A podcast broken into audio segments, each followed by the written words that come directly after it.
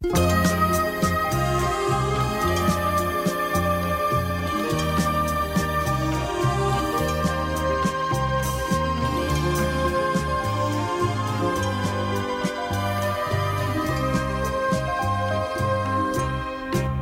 az Újvidéki Rádió. Itt az Újvidéki Rádió.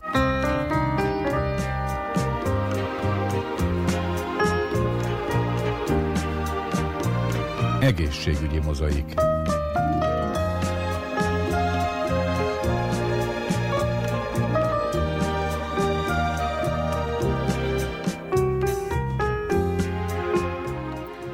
Fice téma köszönti az Újvidéki Rádió hallgatóit, önök az egészségügyi műsort hallgatják.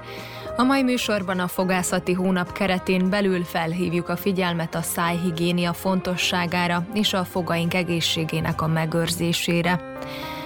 Minden év november 17-én van a koraszülöttek világnapja. Ez alkalomból nőgyógyászt kérdeztünk, valamint olyan anyukák is elmondták történetüket, akiknek koraszülött lett a babájuk.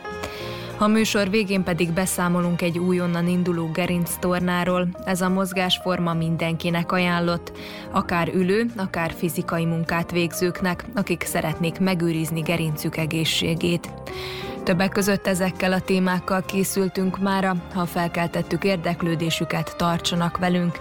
Vukicsevics Mihályló zenei szerkesztő és Daniel Manojlovics hangtechnikus nevében tartalmas időtöltést kívánok.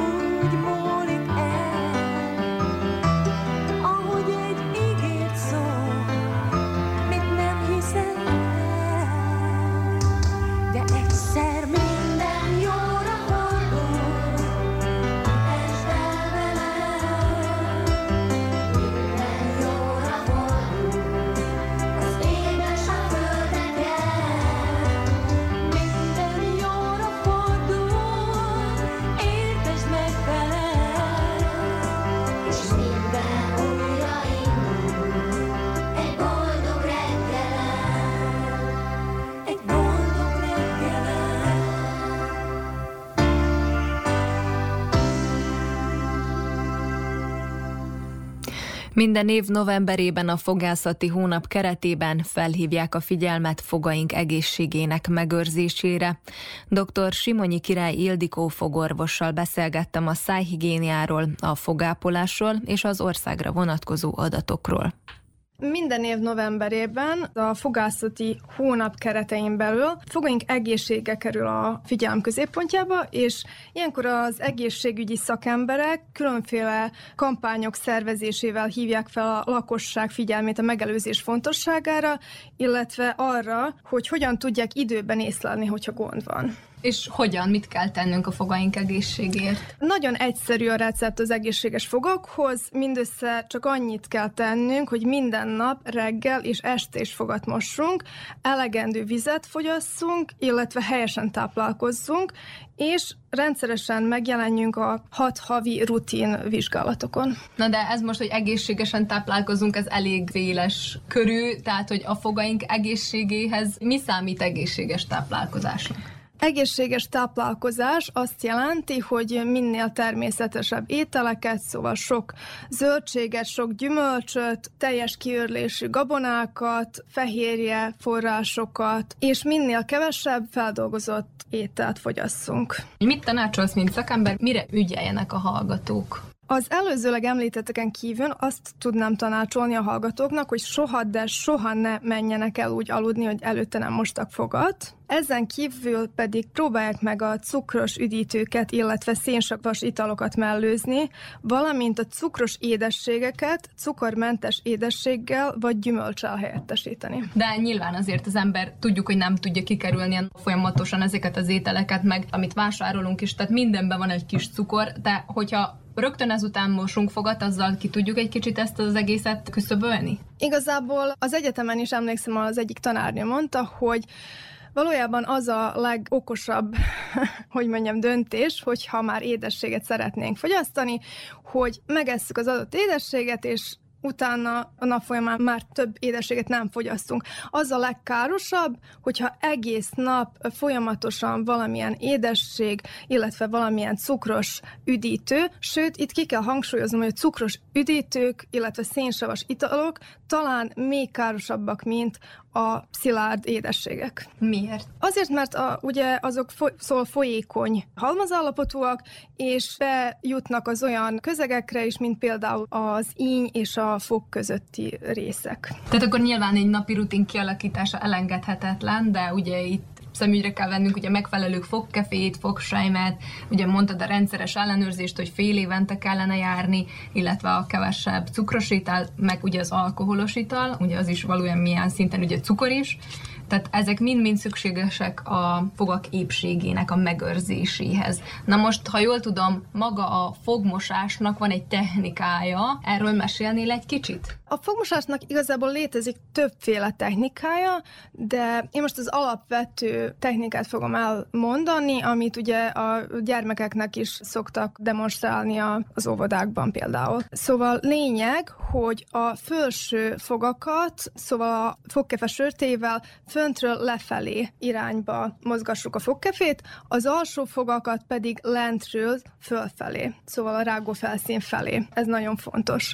Illetve a rágó felszíneket, azokat lehet horizontális irányban, illetve nagyon fontos még megemlítenem, hogy a nyelvet is fontos tisztítani, mert sok minden ugye rá rakódik, és ugye mechanikusan letisztítani az, az hozzá járul ugye a helyes szájhigiéniához. Milyen a megfelelő fogkefe? Mire kell ügyelnünk egy fogkefe megvásárlásakor? Léteznek egyszerű manuális fogkefék, illetve elektromos fogkefék, ez lenne ugye a két fő szétválasztása a fogkeféknek. A manuális fogkefék továbbosztatók tejfogakra, illetve állandó fogakra használatos kefékre, itt ugye a, a nagyságtól függően. Valamint a sörték keménységétől függően osztjuk őket puha, közepes, illetve kemény sörtéjű kefékre. Nekem itt rögtön az a kérdésem, hogy ki akar kemény sörtéjű fogkefét használni, vagy kinek jó ez egyáltalán? Igazából vannak páciensek, akik, akik így azt állítják, hogy nekik ez így, szóval olyan érzésük van, hogy egyszerűen jobban letisztítják a fogakat, de az újabb kutatások azt bizonyítják, hogy valójában az ideális az egészséges fogazatról. Ha beszélünk, akkor a, szóval a közepes keménységű, vagy a soft keménységű fogkefék választása. Használtam már szerintem mind a három három típust, és egyértelműen a puha, tehát ez a soft típus az, amin bejött, és azért nem is érte, hogy ki az, akinek az jó, hogyha annyira súrolja a fogát, az ínyét, az a, a fogkefe. Nyilván ezzel is ugyanúgy le lehet tisztítani, már mint a puhával, hogyha helyesen végezzük. És valójában a kemény sörtélyű fogkefék, hogyha még valaki szóval nagy erőt is befektet a fogmosás során, akkor akár még fogeróziókat is okozhat. És a fogkrémek esetében mire kell ügyelnünk? Az emberek többsége nem tudja, de hát többféle fajta fogkrémek léteznek.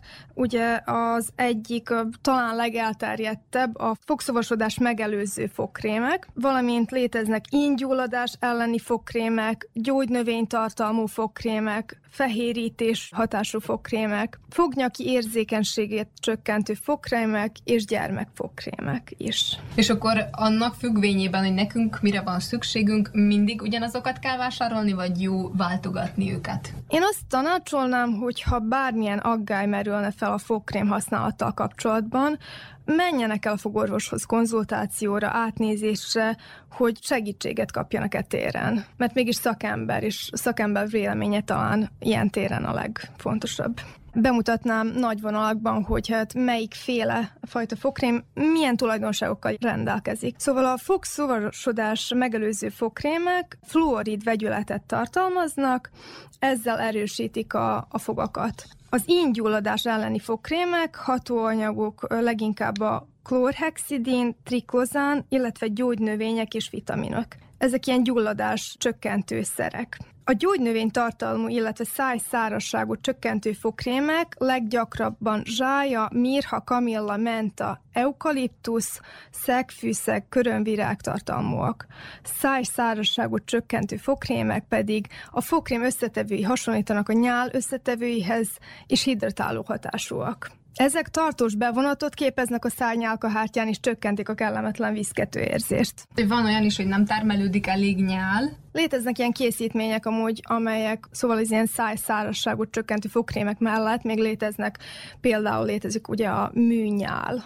Igazából a műnyál az mihez tudnám hasonlítani? Hát például olyan, mint a műköny, ugye, amit a, főleg a kontaktlencsét viselő emberek használnak, hogy ugye belecseppentenek egy, egy pár cseppet, ugye ebben az esetben a szájüregbe, és az ilyen nedvesítő réteget képez, és azzal ugye azt a szubjektív érzést eliminálja. Azt is mondjuk el, hogy miért rossz, hogyha nincs elég nyál a szájban. Ha nincs elég nyál a szájban, az igazából amellett, hogy kellemetlen a személynek, amellett okozhat kellemetlen szájszagot is, illetve a fogak könnyebben romlanak. Ami a fogkrémeket illeti, mindenkinél egyénileg kell eldönteni, hogy melyik fogkrém a megfelelő, kiválasztásában pedig a fogorvos véleményét érdemes kikérni.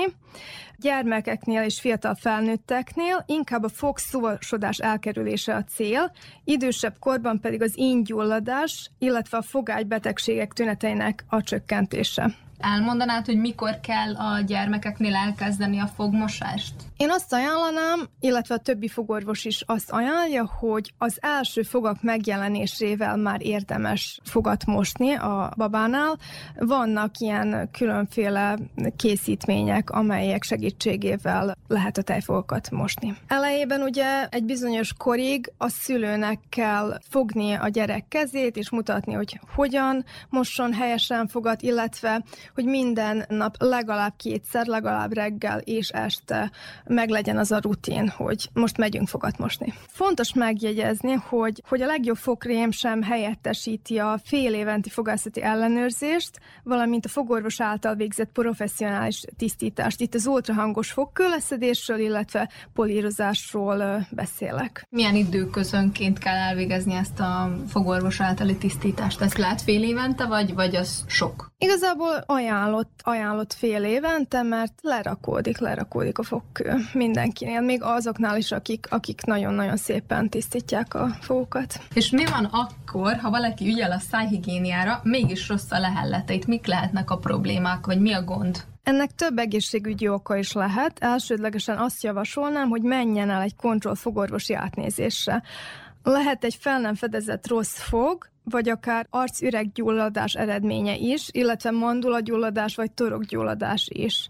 Mindenképp javasolnám az orvosi és fogorvosi konzultációt, illetve átnézést ezekben a szituációkban. De mi van akkor, hogyha kiderül, hogy például ezek közül egy sem, tehát hogy nincs rossz foga, ügyel a szájhigiéniára, akkor itt például nekem az előzőekben mondottak jutnak eszembe, hogy akkor lehet ez is probléma, hogy nincs elég nyál a szájában? Igen, igen, lehet az is probléma, az viszont már komolyabb kivizsgálásokra van szükség olyan esetben.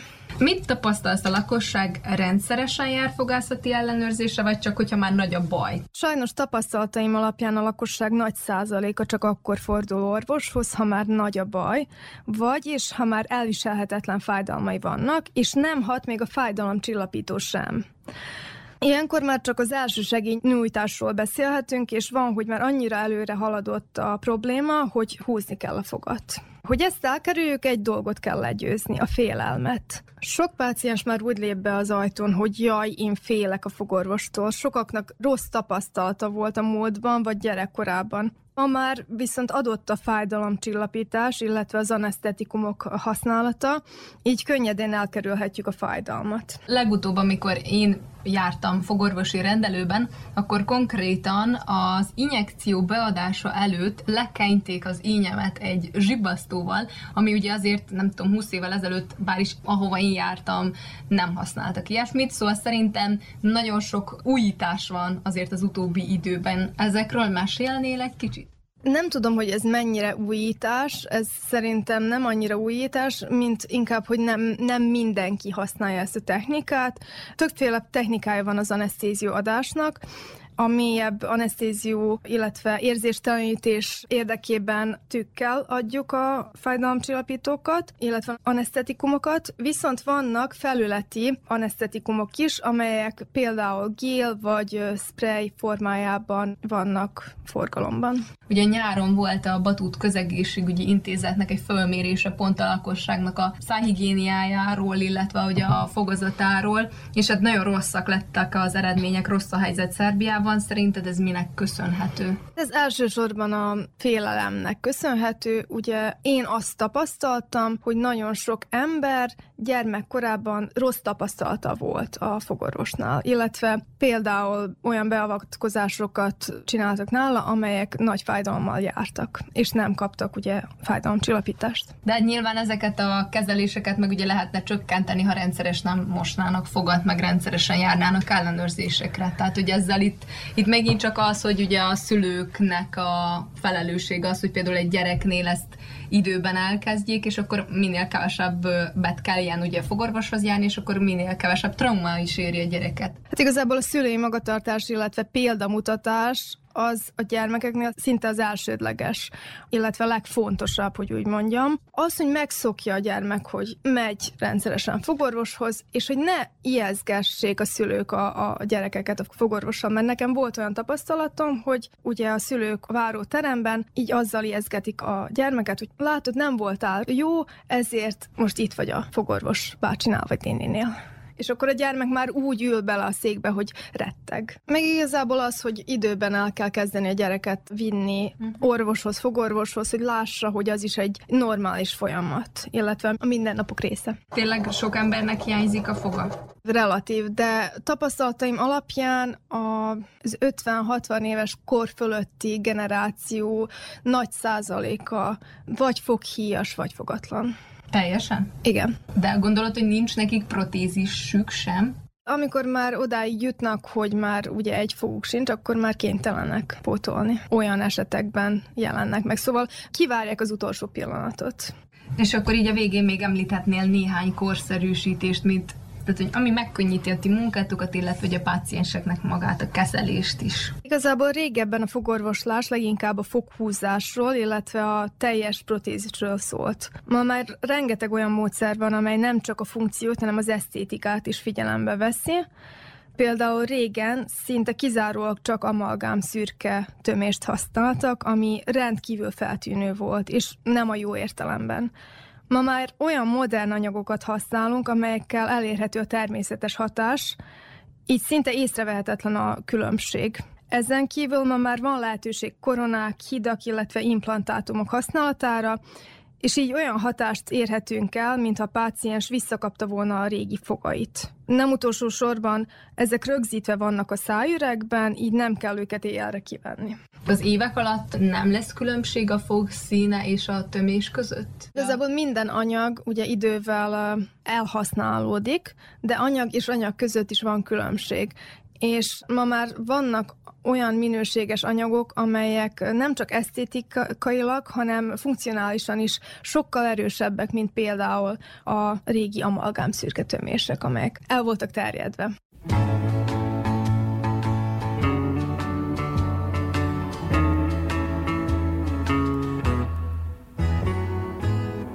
Sometimes it's hard to be a woman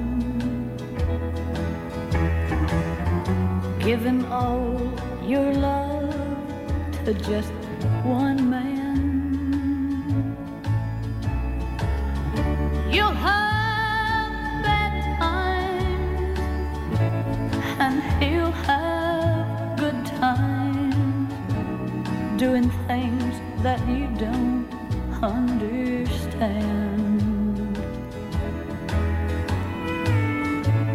But if you love him, you forgive him. Even though he's hard to understand. And if you love him,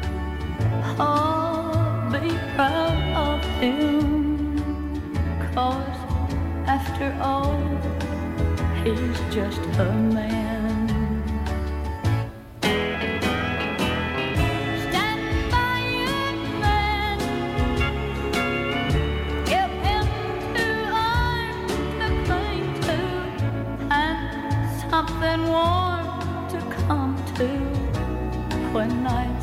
Are cold and lonely.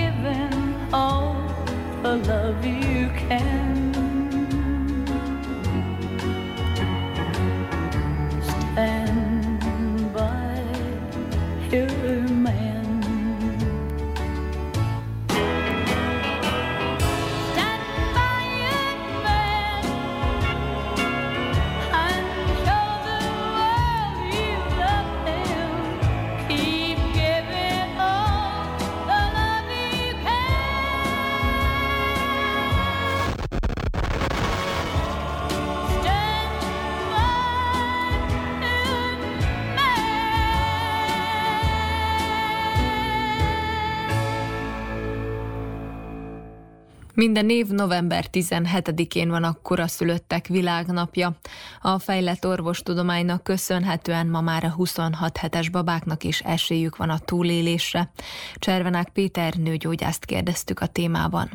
A koraszülés az egyre nagyobb probléma. Valós okára következtethetünk megtörtént események elemzése útján, és ezért több faktor idézheti ezt elő.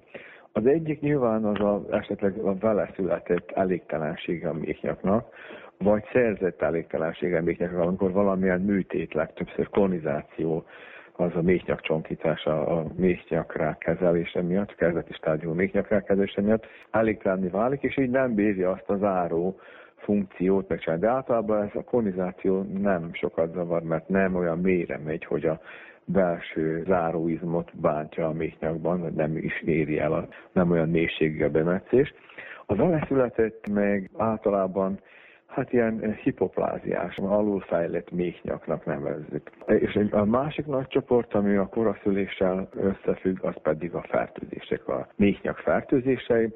Két fontos okból, fertőzések miatt ugye prostaglandinok azok nem csak a szülésben vesznek, hiszen egyébként is a leukociták így kommunikálnak egymással, szóval messenger anyagok, amik hatására viszont méhnyek is felpuhul, az a szülés előtti fázisban is megtörténik. Egyrészt, és ez a felpuhult méhnyak könnyebben rövidül meg, Másrészt meg a burkok is elszakadhatnak. Ez a burok repedés meg önmagában már prostaglandin termelést idéz elő a méhnyakban, meg folyik is a víz, és így beindulhat ez a korai burokrepedéssel a koraszülés is. Koraszülésről nyilván akkor beszélhetünk, attól függ, egy határt lenne meghúzni, amely állandóan a, az egészségügy halattával fejlődik, úgyhogy manapság már a 26 hétnél tartok, és ez az a kor, amikor a babákban kifejlődnek a kettes típusú pneumoziták, amelyek ezt a felületaktív anyagot, a szurfaktant anyagot termelik, amely nélkül lehetetlen a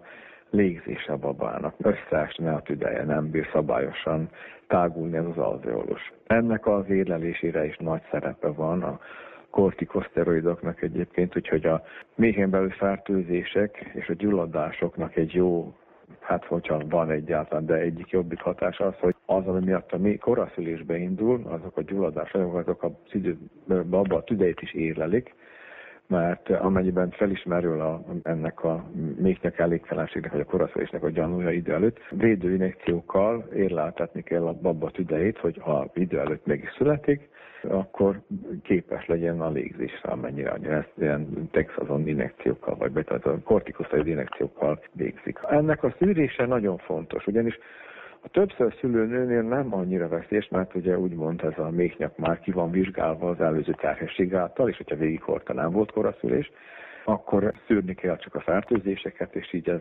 kicsi a valószínűsége. De minden első szülőnőnél, akinek ugye nincs anamnézise az előző kihordott terhességéről, figyelembe kell venni. Nyilván, hogyha volt már egy előző koraszülés, ez egy rizikófaktor is másodszülőnőként is kísérjük, de általában legtöbbször csak elsőszülőnöknél kísérjük méhnyak állagát és állapotát. A legjobb ezt egy hüvely szondával vizsgálni, ugyanis a méhnyak elégtelenség az mindig úgy indul, hogy a belső méhszáj enged meg, és ezt vizsgálattal nagyon nehéz észrevenni, szinte lehetetlen. Maximum annyit érezhető, egy kicsit puhább tapintásra ez a méhnyak. Viszont a hüvei ultrahang vizsgálattal kimutathatjuk a méhnyak rövidülését.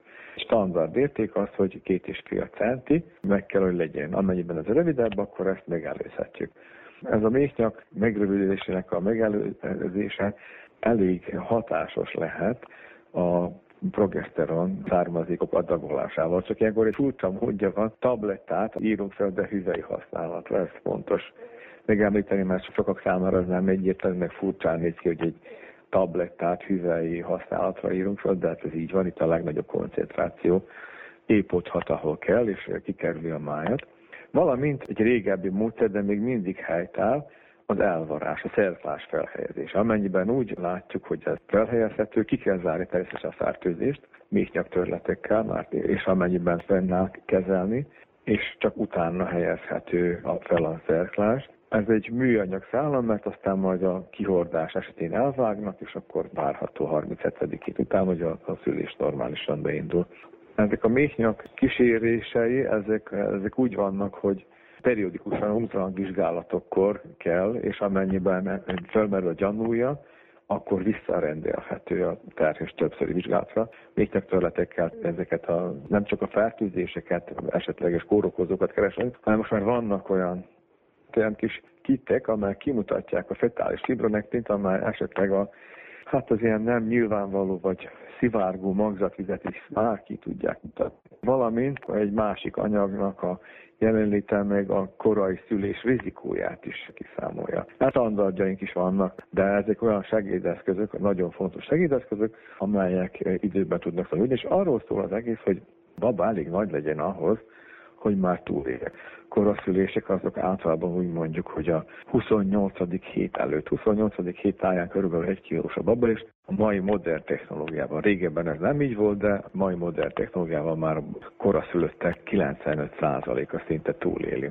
Ezek a késebb magzatokkal van a gond, úgyhogy ezek a korai koraszülések ezek a legrizikósabbak. Ilyenkor a legsérülékenyebbek ezek a magzatok. A késői koraszülés, hát furán hangzik, de hát a, a normális 37 hét betölte előtti szülések már nem is igénylik ezt a tüdőfölkészítést, és nem is kell leállítani a szülést, hagyjuk, hogy a baba megszülessen, természetesen kórházi körülmények között, mert a, az újszülöttnek az ellátása ilyenkor nagyon fontos. Esetleg a, a cukros anyukáknak kell még ezt a tüdérest elvégezni, de a korai koraszüléseknél az nagyon fontos, hogy bírjuk ezt a késleltetni ezt a szülést, akár gyógyszerekkel, a méh aktivitást csökkenteni, akár még szükség esetén, ha elfolyt a magzatvíz, különösen magzatvíz pótlásával, ilyen infúziós rendszerek segítségével, és késláthatjuk a korai szülést, hogy a baba egy érettségi szintet elérje, hogy elméleti vagy reális esélye legyen arra, hogy a méhen kívül már túlélje. Régebben ez sokkal halálosabb volt, mert még nem volt ennyire magas szinten az ilyen koraszülötteknek az ellátása, de manapság már nagyon sokat tudok róla, és nagyon jó készítmények vannak, amelyek ezt egész biztonságosá teszik már szinte. Úgyhogy a, a legzentai kórházban egy 340 grammos fiúcska is már túlélte, úgyhogy ilyen extrém esetek is vannak, úgyhogy a mai technológia azért sokat számít az újszülötteknek. Most nőgyógyászatilag ugye mennyire veszélyesek a következmények? Tehát ugye utána már gyerekorvos követi, viszont lehet-e bármi olyasmi, ami hat mondjuk a, a gyermek életére az elkövetkező időszakban? Hát nőgyógyászatilag az, hogy ez egy anamnesztikusan nagyon fontos adat, hogy az előző terhesség vagy terhességek közül volt-e koraszülés. Ugyanis ez arra utalhat, hogy esetleg egy vele született méhnyak elégséggel állunk szemben, amelyet aztán támogatni, meg pótolni kell. És amennyiben kimutatható, akkor a, ezzel a következő terhességben foglalkozni kell. Végében ezt a preventív szerklás elvarást használták. Manapság meg vannak ilyen méhnyak ráró gyűrűk, amelyek szilikonból készülnek és felhelyezhetők arra, hogy segítsenek a méhnyaknak több pihenésre, de akkor ez már így eleve egy rizikós terhességi besorolást jelent a várandós anyuka számára. A egyéb rizikót nem jelent. Amennyiben, ha ez a méhnyak sérülés, amely az elégtelenséghez vezet, nem szülés közben történt, amikor vannak ilyen hirtelen gyors szülések, amikor esetleg a méhnyak is megsérülhet, akkor ezt el kell látni és helyrehozni, amennyire lehet, hogy a továbbra is funkcionális maradjon a következő terhességek kihordásához ez a méhnyak de néha ez nem sikerül, úgyhogy ilyen ezt azért szem előtt kell tartani. De a babára nézve az, ami a koraszülést elődézte, az a fertőzés, úgyhogy erre kell gondolni a babák kezelésében, hogy a fertőzött méhnyak idézte elő a koraszülést, akkor nyilván, hogy a koraszülöttek is így tűzottak át, és ezzel a kórokozóval érintkezhettek, szóval a fertőzés megelőzése. Valamint még egy ugye fontos dolog, hogy a protokoll előírja, hogy minden koraszülésnél kötelező a gátmetszés, ugyanis a, a koraszülött babáknak a koponya csontjai nem annyira fejlettek, mint a kihordott babák koponya csontjai, valamint a szülés tartamát próbáljuk még ezt mellett rövidíteni, mert ők sérülékenyebbek, így minél kevesebb trauma vagy stressz érje szülés közben őket, úgyhogy ez obligáció az epiziotómia gátmetszés használata a szülés közben. Ugye említette azt is, hogy a koraszülés annak következtében is létrejöhet, hogy valakinek esetleg méhnyakrákja volt, és el kellett távolítani. Ugye azt a részt, most ez a része mondjuk ugye megelőzhető szűrővizsgálatokkal. A méhnyakrák megelőzhető, de amennyiben felismerik azt a korai fázisú méhnyakrákot, akkor nem csak diagnosztikus, hanem terápiás kezelése és a konizáció. Ez nem csak késsel, szikével, egy kúp alakú kimetszés a méhnyakból, hanem akár árammal és egy ilyen kis hurokkal kimethető ez az elváltozás. Az a lényeg, hogy teljes egészében el legyen távolítva, mert ez elég mélyen kell menni a méhnyakban is, de viszont nem annyira mélyen, hogy a méhnyak funkciójának a fő feladatát ellátó belső záróizom sérüljön. Amennyiben a patológus úgy látja elő, hogy elvett teljes egészében távolítva, és nincsenek jelei arra, hogy bepróbálnak a rákos sejtek hatolni az erekbe vagy az idegekbe, akkor ez teljes gyógyulást jelent az ő számára, viszont legtöbbször, ha helyesen a légi artista szakma szabályai iránt van általában megcsinálva ez a beavatkozás, nem jelent gondot. Fel kell tüntetni, mint amennesztikusan fontos adatot, de nem jelent gondot a társaségek kihordásában, ha jól van elvégezve. Ha amennyiben nem, akkor támogatni kell azért.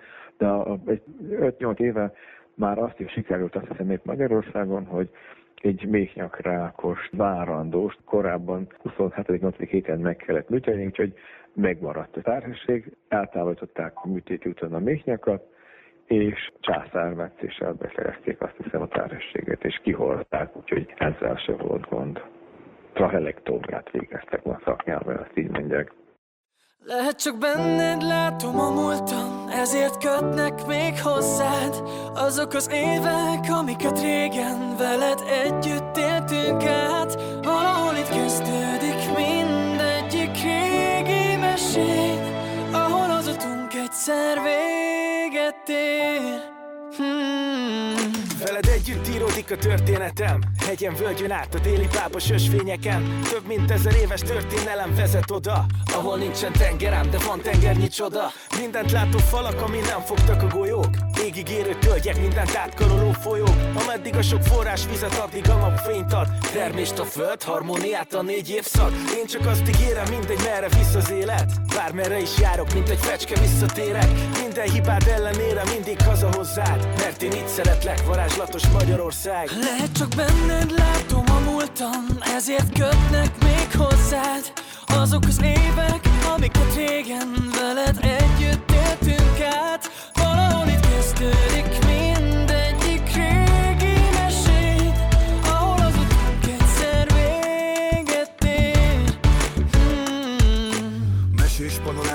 festői tája fogja lettem. A megörökített pillanatoktól lesz jobb a kedvem. Nem kell sietnem, nem kell térerő Itt találtam magam, pedig a nap sem bújt még elő.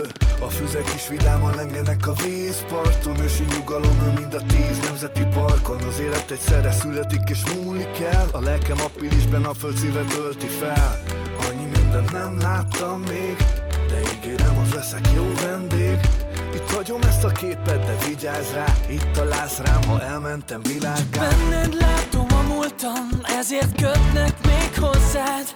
Azok az évek, amiket régen veled együtt éltünk át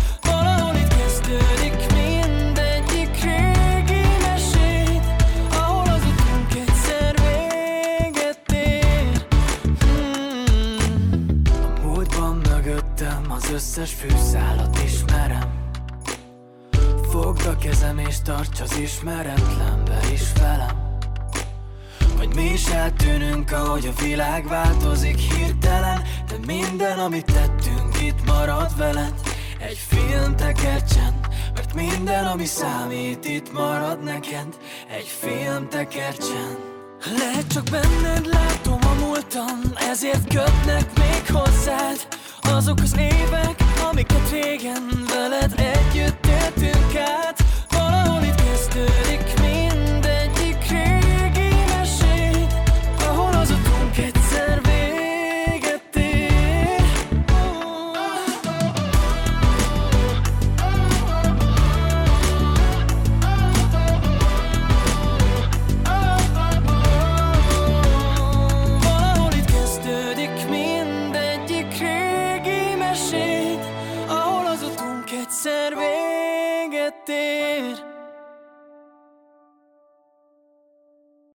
Olyan édesanyákat is megkérdeztünk, akiknek koraszülött lett babájuk. Majtényi Marianna fia Balázs ma már hat éves. Az ő történetüket hallják a következő percekben. Azon szülők közé tartozom, akiknek koraszület volt a babájuk.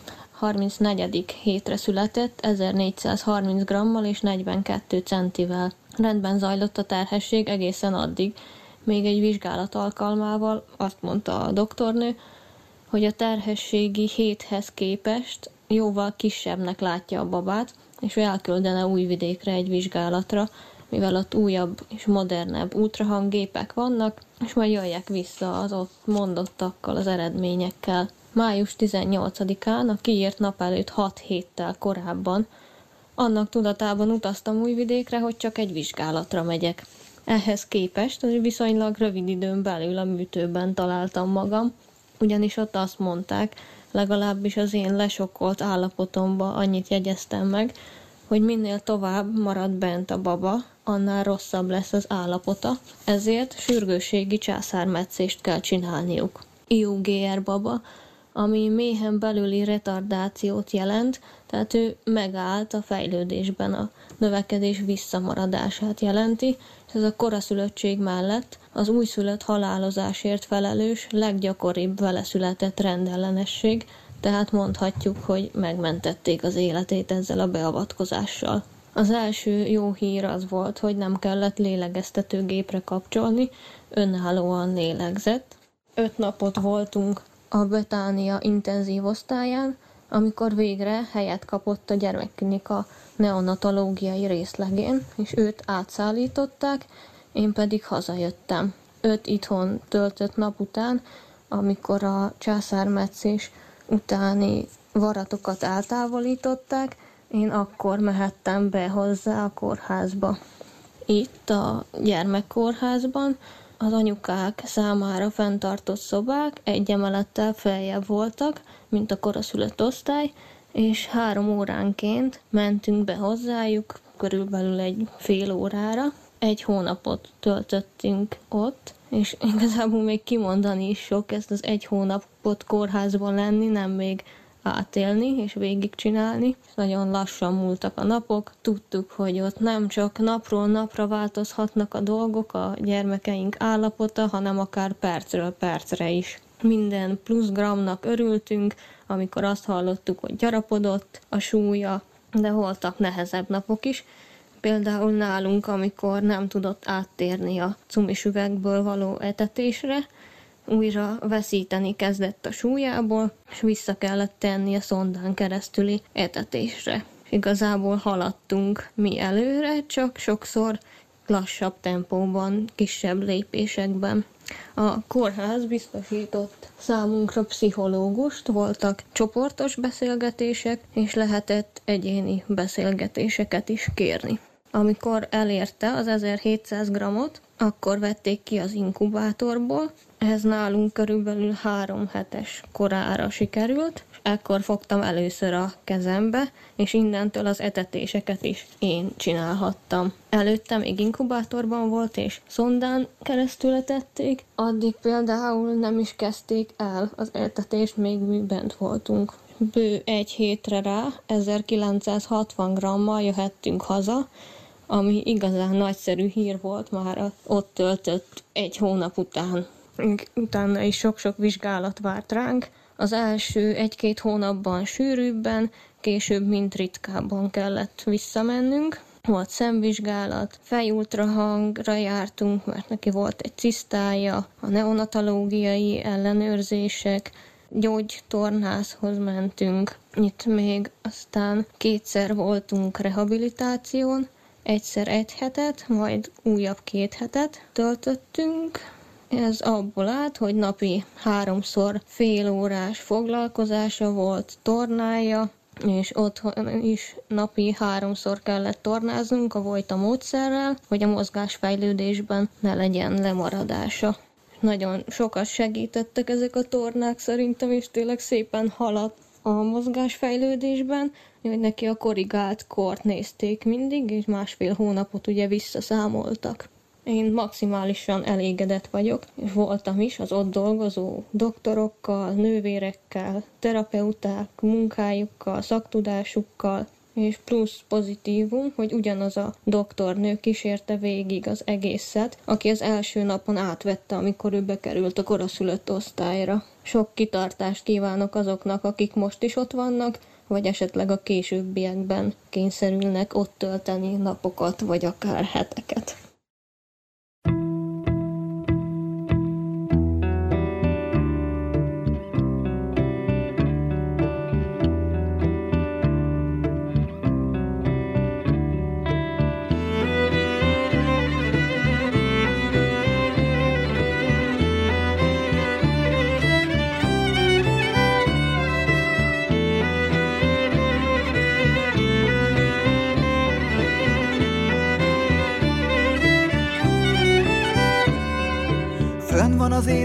Fa tetején, senkinek le nem hozom, csak maradok tisztelettel ott, köpködve fű magot, aztán reggelre kikel a rét, és talpam alá feszül, az élettel együtt csak te meg én. hármasban fészkelünk, és hagyom, hogy nézd, nézd, nézd, s nem fér már semmi közénk, a kezem s kezed közé, a kezem s kezed közé, és hagyom, hogy nézd, nézd, nézd, s nem fér már semmi közénk, a kezem s kezed közé, a kezem s kezed közé.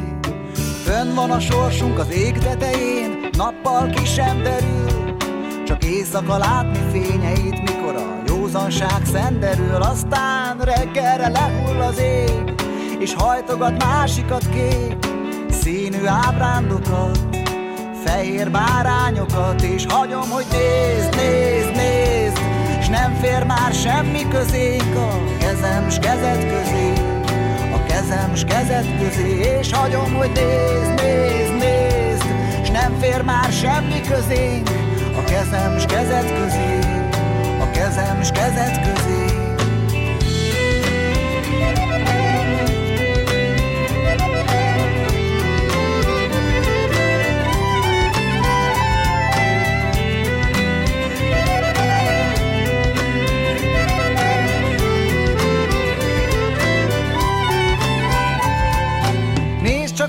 Álmom a szél viszi épp, kezem oda föl sem ér, és üveggolyókon táncol el a végtelen szőnyegén, aztán napokig felém sem néz, papírhajókon él, majd elhozza lopott kincseit egy pillantásodért.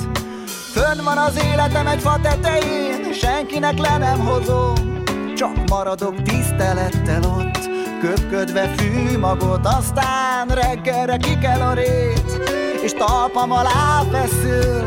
Az élettel együtt csak te meg én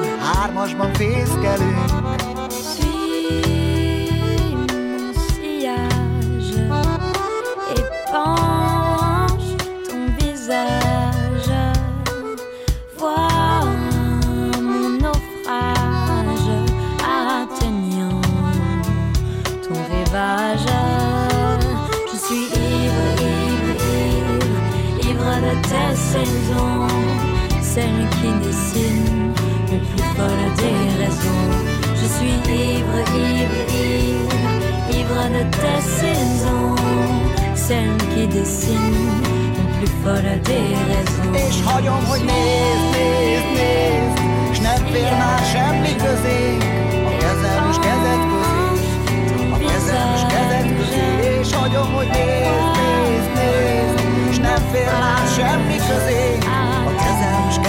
kezed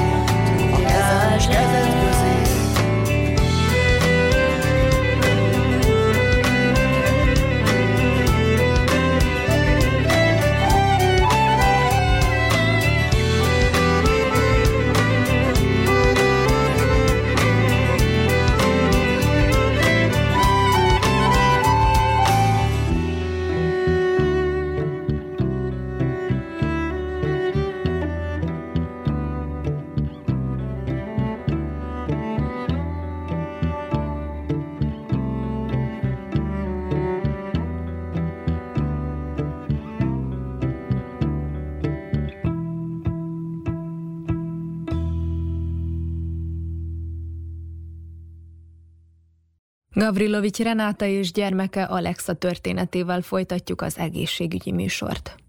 A terhességgel minden rendben volt már az első naptól kezdve, semmilyen jel nem volt arra, hogy bármi gond is lehet. Egyedül az volt nálam a gond, hogy amikor ugye terhes lettem, akkor látta meg a doktornő, hogy a méhem szív alakú, vagyis ilyen szarva van, ami azt jelenti, hogy majdnem két méhem van, és valószínű korábban fog jönni a baba, de erre senki sem számított, hogy ennyire korábban fog születni, de végül is hála Istennek vele minden rendben volt az utolsó pillanatig. Természetesen szültem, császárral kellett volna, de mivel nagyon picike volt, meg már a szülőcsatornába ő behelyezkedett lábbal lefele, ezért természetesen szültem végül. Ő a hatodik hónap végén született, a 27 plusz hatodik napra, 1320 grammal és 39 centivel, kis pöttömke volt. Az első napok hogy teltek? Nehezen. Ugye nem is foghattam meg a babát, őt rögtön elvitték, inkubátorba tették, lélegeztetőre, különféle gépekre. Szó szerint élethalál között volt napokig, intenzív osztályon volt, és engem ugye haza is küldtek már másnap Betániáról. Ilyen négy-öt napra rá mehettem vissza a gyerekkórházba, ahova ugye őt átvitték, tehát ő ott volt a neonatológián, akkor már kikerült az intenzívről, és akkor én is ott voltam vele az anyukák osztályán, és ottan minden három órában mentünk le hozzájuk a babákhoz. Inkubátorban volt majdnem végig, ilyen fél órát lehettünk ott, az az idő alatt ki kellett fenni a tejet, és hogyha maradt még időnk, akkor meg tudtuk ugye őket kicsit simogatni. Mi 56 vagy 57 napig voltunk bent, tehát majdnem teljes két hónapot. Nehéz időszak volt, mert ugye megszületett a kisbaba, és ugye ott van, de csak nincs velem. Az utolsó egy hétben tudtam a kezembe venni, miután ugye kijött az inkubátorból, akkor tudtam én megfogni, és akkor ugye én tudtam etetni is, meg kellett tanuljon cumisüvegből, hogy egyen, elérjen egy bizonyos súlyt, és minden rendben legyen vele, akkor tudtunk csak hazajönni. Ez az ő terményétől hát egy hónappal előbb volt. De szeptember 8-án kellett volna, hogy szülessen, és mi augusztus 11-én jöttünk haza a kórházból, Amellett, hogy ugye nehéz volt bent a kórházban, mert ugye mi nem is mehettünk abszolút ki. Ugye mi nem mehettünk ki, abszolút semmilyen kontakt nem volt a külvilággal, csak telefonon keresztül. Ugye ez a korona miatt volt minden, Végig ugye maszkban, meg beöltözve mentünk le a babákhoz, de ez mellett nagy szerencsém volt, hogy a szobatársaim nagyon rendesek voltak, össze is barátkoztam többükkel, és egymást segítve tudtunk átmenni ezen a nehéz időszakon. Szó szerint a gramokat számoltuk, a centiket, hogy mennyit evett, hány millit, az ilyen tíz, hát nem is tíz, mennyi, négy-öt milliről indultunk, és aztán úgy lassan-lassan gyarapodott ugye a mennyisége a tejnek, amit ivott, úgyhogy ez volt tényleg egy nagy könnyítés, hogy az ott lévők nagyon rendesek voltak, és segítettük egymást. Őszintén nem is fogtam föl én akkor ezt a dolgot, hogy mi is történik, ugye első baba, nincs is velem, úgy, úgy még nem is jött az a, most meg lehet hülyén hangzik, vagy csúnyán az az anyai ösztön, de, de ugye ott voltam maximálisan, odafigyeltem rá, sajnos a nővérekre is oda kellett figyelni, mert volt minden, úgyhogy, úgyhogy jó, hogy ott voltam, meg ugye tudta így inni az én tejemet is hogy volt-e segítségem? Volt, amikor hazajöttünk, ugye a szüleim is, anyósomék is, de valójában mi egy hónapig még aztán abszolút nem mozdultunk ki a lakásban, mert ugye nyár volt, kint 40 fok, nagyon meleg volt, ő picike volt még akkor is, nem is szabadott nagyon kivinni, ezek a vírusok miatt nem is jöhettek látogatóba, úgyhogy valójában mi hárman voltunk folyamatosan itthon, és amikor elérte a terményét, Na akkor elkezdtek lassan jönni a rokonok is, mi is kimerészkedtünk sétálni, egyedül csak az ellenőrzésekre jártunk el Újvidékre. Az anyukák osztályán magunkra voltunk hagyva, szobában volt öt ágy, ott folyamatosan cserélkeztek az anyukák, egyedül én meg még egy volt, aki, aki ugye, ugye több ideig bent voltunk, a többiek folyamatosan váltakoztak, volt egy ilyen konyharész, ott reggeli ebéd vacsoráztunk, fürdő, ugye, amit osztottunk több szobával, ugye, tehát olyan négy-öt szoba volt, öt-hat ágyjal, úgyhogy ott mi teljesen magunkra voltunk hagyva. Szó szerint mi szmétáltunk ott a nővéreknek, meg bárkinek is, amikor nem mentünk a kicsikhez is, de hát ugye jogunk van ott lenni, és aki csak tehette, ugye ott is volt. Az osztály, ahol mi voltunk, relatív volt, tehát okés volt, a végén még tévét is kaptunk, úgyhogy ez tényleg nagy segítség volt, és pont mielőtt mi bekerültünk, akkor cserélték az ágyakat is, a kis szekrénykéket is úgy, hogy szép volt, tiszta volt, egyedül a terasz az nagyon-nagyon picike volt, ilyen méterszer három méter, és ugye nem tudsz sehova menni, nyáron oda süt a nap, 40 fokban, ugye ki se tudsz menni, de volt klímánk is, úgyhogy erre nem tudok panaszkodni. Tehát ahhoz képest, hogy kórházban voltunk, nagyon jók voltak a körülmények, A fürdőszoba is elfogadható volt, persze ugye semmi sem olyan, mint otthon, de, de tényleg amilyen volt régen, ahhoz képest nagyon jó. Mi voltunk a negyedik emeleten, a babák a neonatológián pedig a harmadikon, és akkor ugye csak lelépcsőztünk hozzájuk. Ugye három óránként, ez éjjel-nappal így volt, tehát éjjel is keltünk és mentünk le hozzájuk, ugyanúgy napközben is. A pici gyarapodott, volt, hogy stagnált, volt, hogy szépen halladt, volt, hogy veszített is, gramokból, mert ugye gramokat számoltuk szó szerint. Egyszer fordult elő komplikáció, amikor valamilyen fertőzés szedett össze a tüdejével, és akkor ismét elkerült az intenzívre, akkor is nagyon kritikus volt az állapota, de ezek a babák már születésük óta kis harcosok, úgyhogy kiharcolta ő is a magáét, és szerencsére visszakerült a neonatológiára.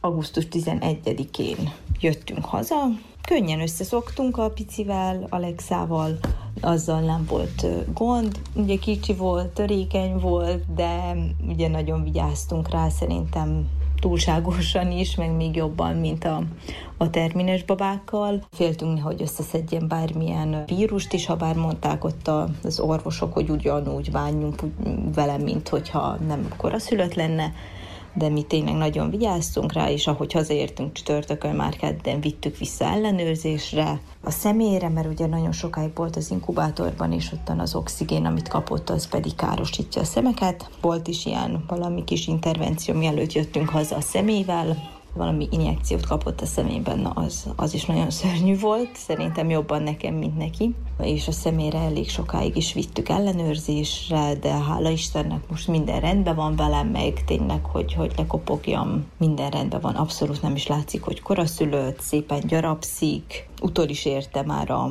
korabelieket, de mi valójában mindent korrigáltan számolunk, tehát hogy mintha szeptemberben született volna, és ahhoz képest nézzük, hogy mikor indult meg, a mászás, a menés, mindent. Külön ilyen fejlesztő programokra nem jártunk, hanem ez a folytonos ellenőrzés, tehát mentünk a kardiológushoz, pulmológus, ugye a szemét, akkor volt egy ilyen kis hemangiom, az egy ilyen vér összegyülem lett a füle mögött, mint egy kis szemölcs, de ártalmatlan szerencsére. Arra is jártunk akkor a gyógytornászhoz, fiziaterhoz is, ugye folyamatosan mentünk, még most is járunk, de most már szerencsére ez mind lecsökkent, tehát az elejében volt, hogy hetente egyszer-kétszer jártunk, havonta legalább minimum négyszer mentünk újvidékre, nagyon fárasztó volt ugye Alexának is, nekünk is, de hát muszáj volt, minden létezőt leellenőriztek, fejultrahang, ugye a szíve, mindent néztek. Mostanra már maradt a fiziáter,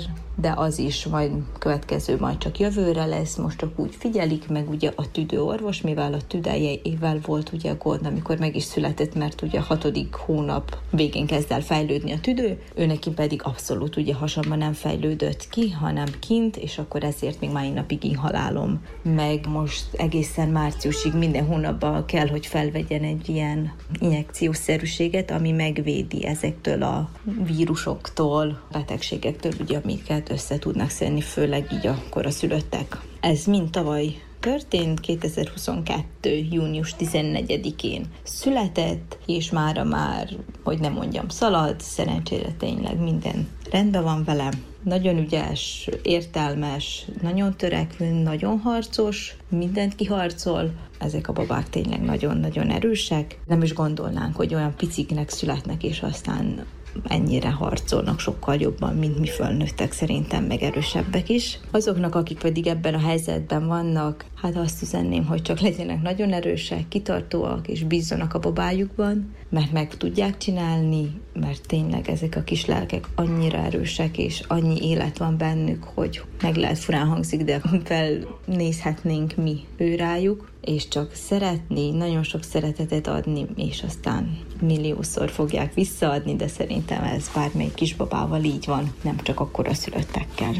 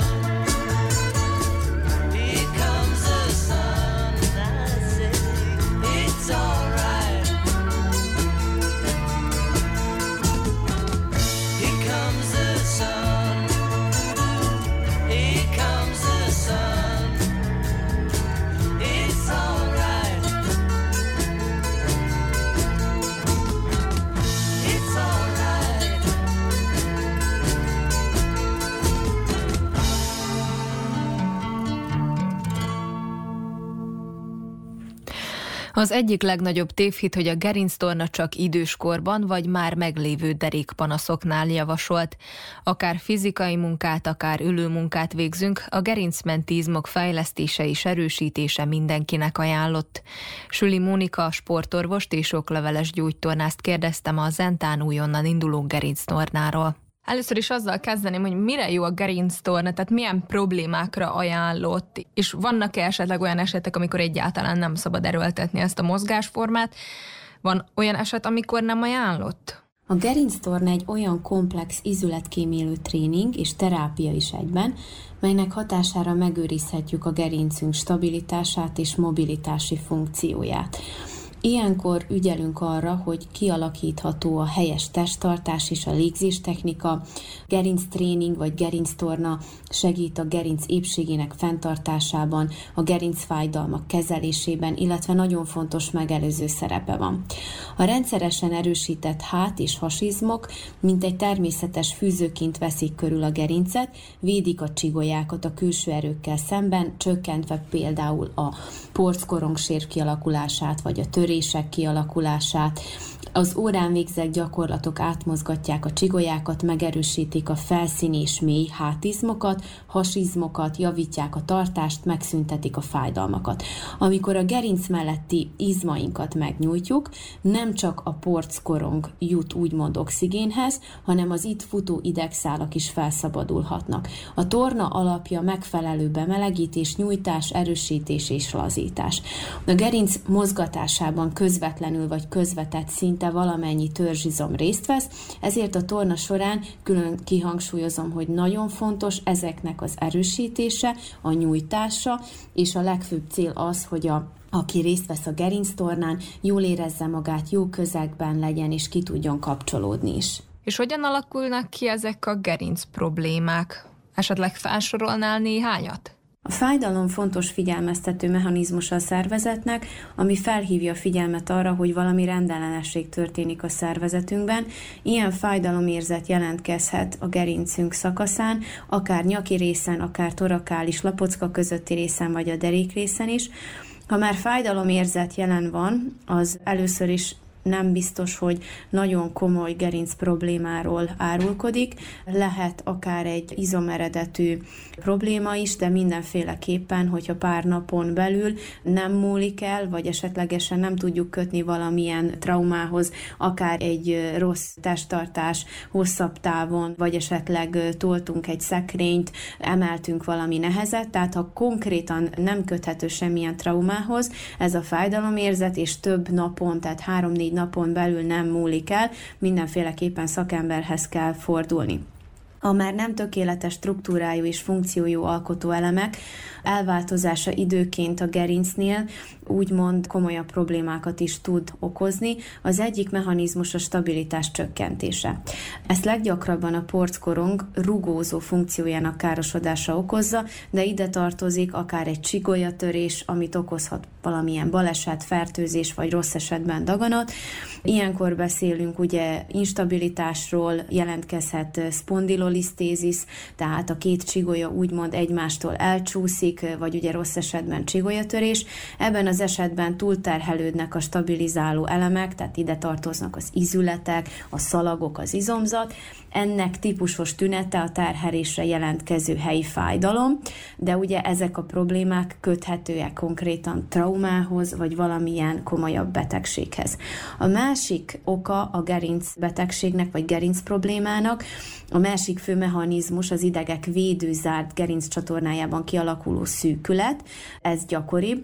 Gyakran ezt is a porckorong okozza, azáltal, hogy benyomul a gerinc csatornába, tehát ugye a porckorong sérbe, de ezt is okozhatja akár egy csigolyatörés, fertőzés vagy rossz esetben daganat, illetve kialakulhat fokozatosan is az izületek és a szalagok megvastagodása miatt. Szűkület vagy az idegi kompresszió tünetei függnek attól is, hogy az hirtelen alakult-e ki, tehát a porckorongsér, vagy például a törés, vagy valamilyen krónikus, hosszú idő alatt fokozatosan, mint például a gerinc csatorna szűkülete.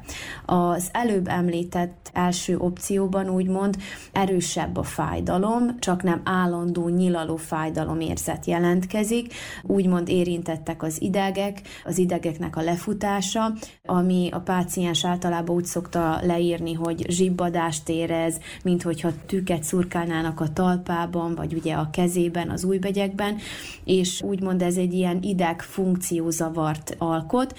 A másik eset, az pedig a zsibbadás, az kicsit enyhébb, a végtag terhelésre főkép jelentkezik a fájdalom és a zsibbadás, tehát nem nyugalmi állapotban, hanem inkább mozgásra aktív állapotban jobban jelentkeznek ezek a tünetek. Mindenféleképpen, hogyha gerinc probléma adódik, és a páciens, vagyis hát a, a férfi vagy a nő észreveszi ezeket a tüneteket magán, mindenféleképpen szakemberhez kell fordulni, képalkotó diagnózist kell végezni, és ezeket a gerinc problémákat mindenféleképpen időben el kell kezdeni kezelni. Hogyan néz ki egy-egy alkalom? Alapvetően a gerinc torna, amit nálunk a rendelőben tartunk, egy dinamikus gerinc tréning, amely során elsajátítjuk a helyes testtartást és a mozgástechnikákat, amit mindennapi élet során is ugye kamasztoztatni tudunk.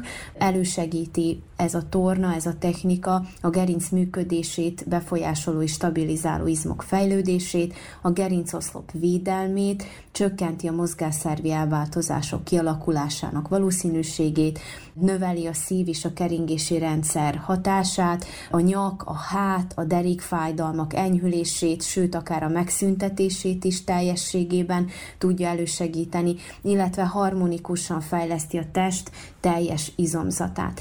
Akinek külön ajánljuk, ha valakinek van konkrétan nyak, hát, derékfájdalma, ennek az enyhítésére, megszüntetésére, emellett, hogyha vannak olyan emberek, akik érzik, hogy stresszesebb életet élnek, feszesebb, úgymond az izomzatuk sűrűn stressz hatására jelentkezik, akár nyaki fájdalom, derékfájdalom, nekik is külön ajánljuk, azoknak a személyeknek is, akik szeretnének feszes, szálkás, hajlékony izomzatot, illetve azoknak a személyeknek is, akik úgymond szeretnék megelőzni a csontritkulást. Tehát nálunk korhatár nincs, ezek a gerinctornák csoportos jellegűek, pont azért, mert nagyon sok ember szeret úgymond csoportosan tornázni, úgymond egy közegben, nem pedig otthon a, a négy fal között, és arra szeretnénk úgymond ösztönözni ezeket az embereket, hogy mindenféleképpen heti rendszerességgel mozogjanak, hetente kétszer tartjuk ezeket az órákat, 45 perces órák, aki először jön hozzánk, először a gyógytornász átvizsgálja, megbeszélik úgymond, hogy milyen tünetei vannak, milyen panaszai vannak, van esetleg valamilyen célzott terület, amire szeretne fókuszálni a torna alatt, és mindenféleképpen függetlenül attól, hogy ez egy csoportos torna, nagy hangsúlyt fektetünk arra, hogy ha valakinek konkrétan valamilyen diagnosztizált gerincbántalma problémája van, akkor célzott torna gyakorlatokat kapjon, függetlenül attól mondom, hogy csoportosan végezzük, tehát individuális tornákat is beszoktunk csempészni, pont azért, hogy odafigyeljünk tényleg mindenkire, és ami nagyon fontos, hogy a gerinc, a teljes testtartás, illetve valójában stresszoldásként is tökéletesek ezek a tornák hogyha ott megtanulják nálatok ezeket a gyakorlatokat, akkor otthon is végezhetik a páciensek, vagy csak szakember felügyelete mellett ajánlott? A gerinc tornán résztvevők mindenféleképpen, amit elsajátítanak a tornán, azt otthoni körülmények között is tudják nyugodtan végezni. Meg szoktuk engedni, hogy videófelvételt tudjanak készíteni, amit otthon is aztán tudnak hasznosítani, illetve akik nem a telefonkészülékhez ragaszkodnak, illetve a videókhoz, azoknak szoktunk készíteni egy tornafüzetet, amelyben benne vannak a legalapvetőbb és a legfontosabb gerinc torna gyakorlatok, és így akár nem csak heti kétszer tudnak tornázni, hanem a akár több napon keresztül, illetve ami pozitív, ezek a résztvevők akár otthon a családtagjaikkal is meg tudják osztani ezeket a gyakorlatokat, a gyerekektől kezdve az idősebb korosztályig, tehát maga a torna nem jelent veszélyt senkinek, korosztálytól függetlenül. Ezek átfogó gyakorlatok, amelyekkel tudunk prevenciót úgymond végezni, tehát mit is értek ez alatt? Azoknak az embereknek is ajánljuk ezeket a tornákat, akiknél nincs kialakult gerinc probléma, viszont szeretnék megelőzni, hogy valamilyen mozgásszervi betegség alakuljon ki náluk, és preventatívan, tehát megelőzésként lehet ezeket a gyakorlatokat végezni, és csatlakozni a gerinc torna csoporthoz, mert az a kulcsa az egésznek, hogy hetente, ha nem is minden nap, de hetente minimálisan legalább két napot 45 percben aktívan mozogjunk, és a helyes testtartás, aktív mozgás mellett oda tudjunk arra figyelni, hogy minél kevesebbet stresszeljünk, mert alapvetően a stressznek is nagyon rossz hatása van az izomzatra, illetve ami még nagyon fontos, a helyes testtartáson kívül a táplálkozásra is odafigyelni, illetve a megfelelő folyadékbevitel.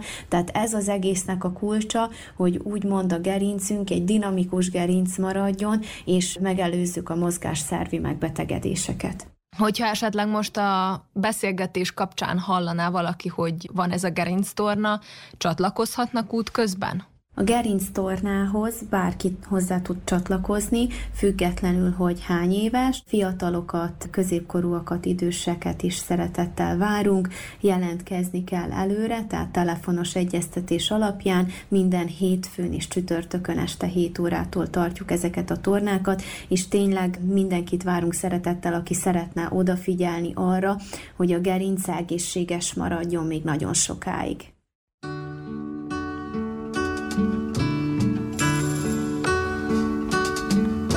Paese mio che stai sulla collina, disteso come un vecchio addormentato. La noia, l'abbandono, il niente sono la tua malattia. Paese mio, ti lascio io vado via.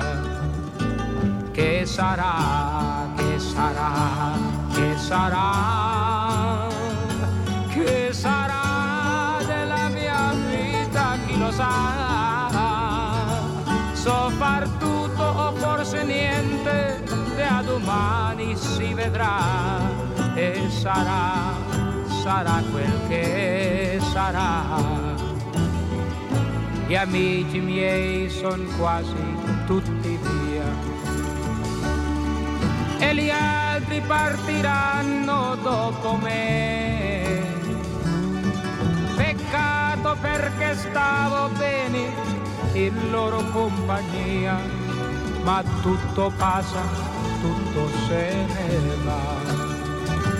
Che sarà, che sarà, che sarà, che sarà della mia vita che lo sa.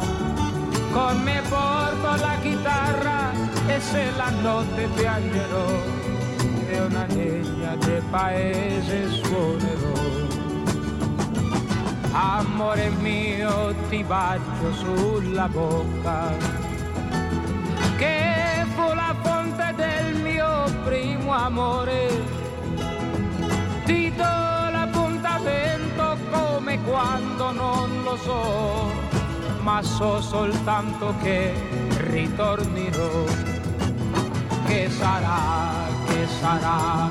¿Qué será? ¿Qué será de la mia vita? Chi lo sarà? Con me porto la chitarra e se la notte este piangerò de una niña que parece suonero. ¿Qué será?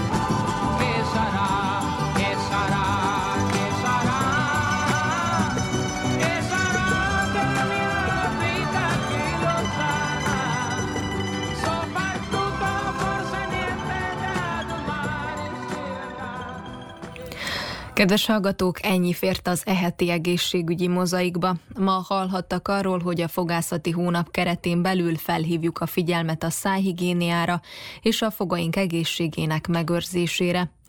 November 17-én volt a koraszülöttek világnapja, ez alkalomból nőgyógyászt kérdeztünk, valamint olyan anyukák is elmondták történetüket, akiknek koraszülött lett a babájuk.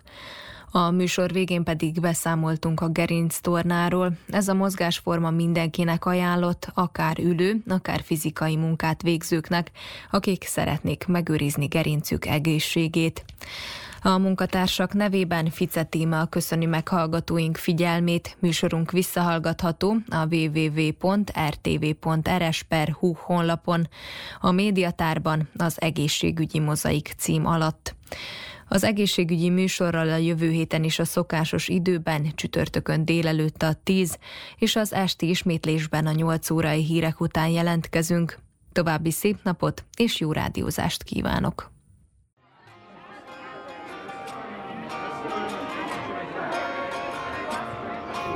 Hogy kinek mi a rossz, mi a jó, nem létezik szó, mindent áthidaló, mert amit nem tartanak semmire sem, nem is jó, semmire nem hihetem. Van az a tűz, ami benned elég, benned kevés van, de bennem elég, mindegy, hogy mit van, mi bennem alig, a lélek is nem csak az elme valid. Mindig oda megyek, ahol nekem menedék Mert a külvilág néha hűtlen feleség Neked lehet rendben, ami nekem szanaszék. Nem mindenkinek ugyanaz a szép. Mikor befelé néz, akit kintről látunk Lehet éppen boldog. Hogy hogy van ez nálad, és hogy megy ez nálunk. Ezek csak nézőpontok Mert ami neked semmi lehet nekem minden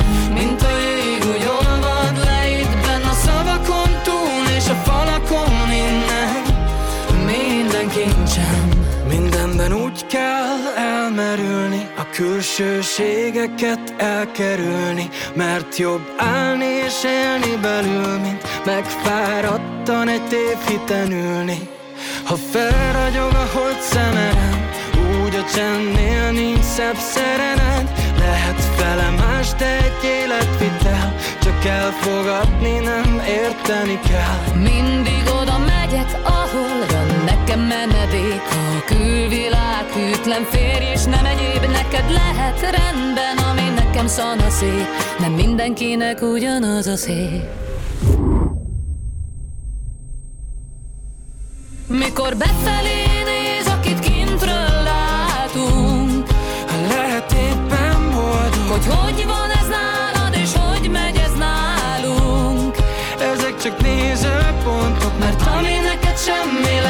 nekem minden Mint a jég, úgy olvad le itt a szavakon túl És a falakon innen Nekem kék a szívem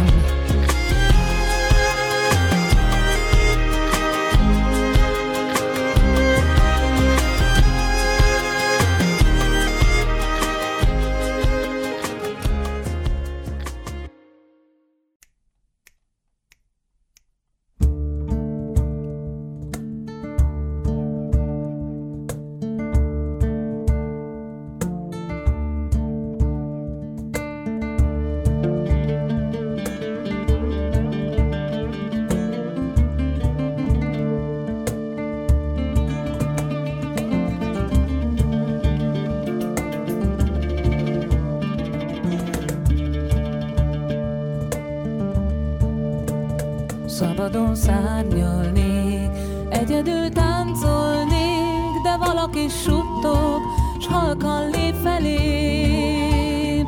Simogat csöndekkel, szelidít nézéssel, mosolyog némán, s szirmot szól elém.